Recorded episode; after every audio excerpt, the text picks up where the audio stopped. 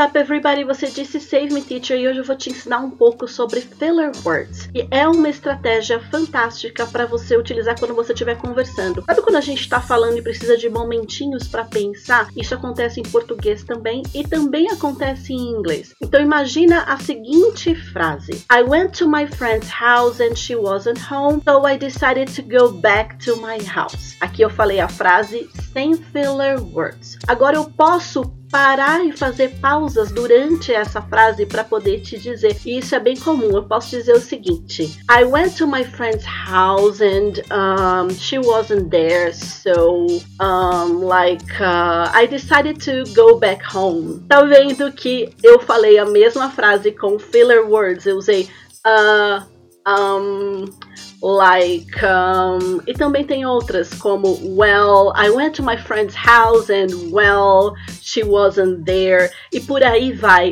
well supposedly um it's okay um because uh it's like uh... like uh like riding Use essas palavrinhas quando você estiver falando. Isso traz uma naturalidade, te dá aquele tempinho para pensar enquanto você está construindo a sua frase.